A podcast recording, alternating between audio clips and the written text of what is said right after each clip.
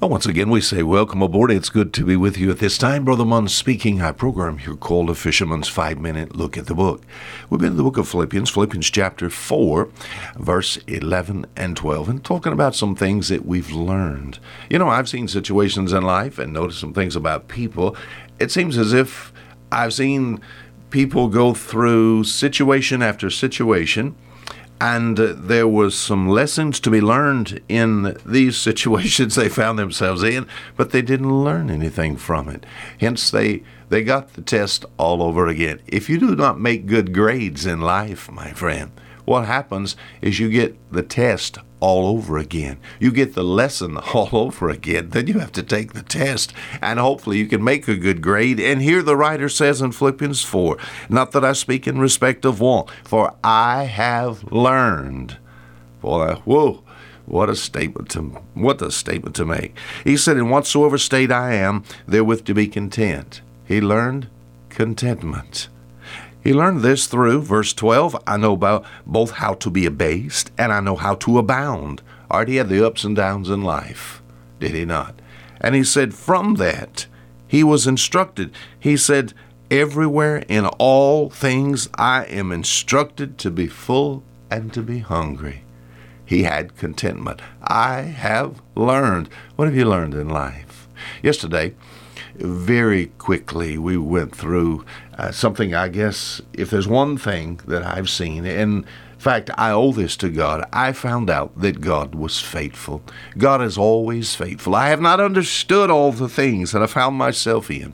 I have not understood why the Lord allowed certain things but I found that God 2 Timothy chapter 3 and verse 3 God is faithful he's faithful in all areas of our life He's faith. He's a faithful high priest. He's faithful to forgive, my friend. He's faithful in the hours of temptations. God is faithful, and I need to learn that so that I may trust Him. Now, people are not. People are unfaithful. That's why you're the center of your attention need not focus upon people. If you focused on old fisherman, do you know what we both would do for each other? We'd prove to be unfaithful, all but not our Savior. What have you learned? Now let's flip this coin upside down. Talk about the faithfulness of God, the unfaithfulness of men. I have learned that there is value in a good personal friend. In the book of Proverbs, Proverbs chapter 18 and verse 24. It says, A man that hath friends must show himself friendly, and there is a friend that sticketh closer than a brother.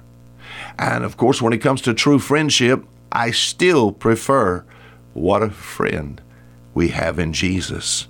But you know, as far as a friend is concerned, a friend can make the difference in a dark hour for you and there'll be dark hours in your life. And this was true. The writer there in Philippians chapter 4, the Apostle Paul, he had those that he talks about, especially, well, like chapters uh, 16 in the book of Romans. He talks about those who have stuck their neck out for him, just laid down their life. And he called them faithful friends. And these people are of help to us in darkened hours. I'm not taking away from our Savior. I'm just saying this. It's good to have a personal friend, and they can make a difference. I guess the first friend that I ever had that was a true friend was my wife. My wife was first my friend, and a friend that has made the difference in my life. Uh, you know, uh, some individuals say, I, I, I need no friends. My friend, you don't know what you're talking about. Uh, that's just, uh, I'll, I'll be honest, I think you're wrong. When there's loneliness and sickness, when there's trouble, and when there's burdens, when there's darkness, yes, we always have the Lord. And the Lord is going to be faithful and going to be able to help you. But sometimes He'll move an individual close to your side to help lift some burdens for you. I have learned that there is value in a good friend. You ought to seek those out. I know they're hard to find. Sometimes friends you turn around, they're like the ones that our Savior had. Even we think about the 12 apostles, you know, our Savior went to the cross alone, but they true, they proved to be his friends in the sense of after the resurrection of Christ. Something happened that made them bold as lions, you know. I've learned the value of a good friend.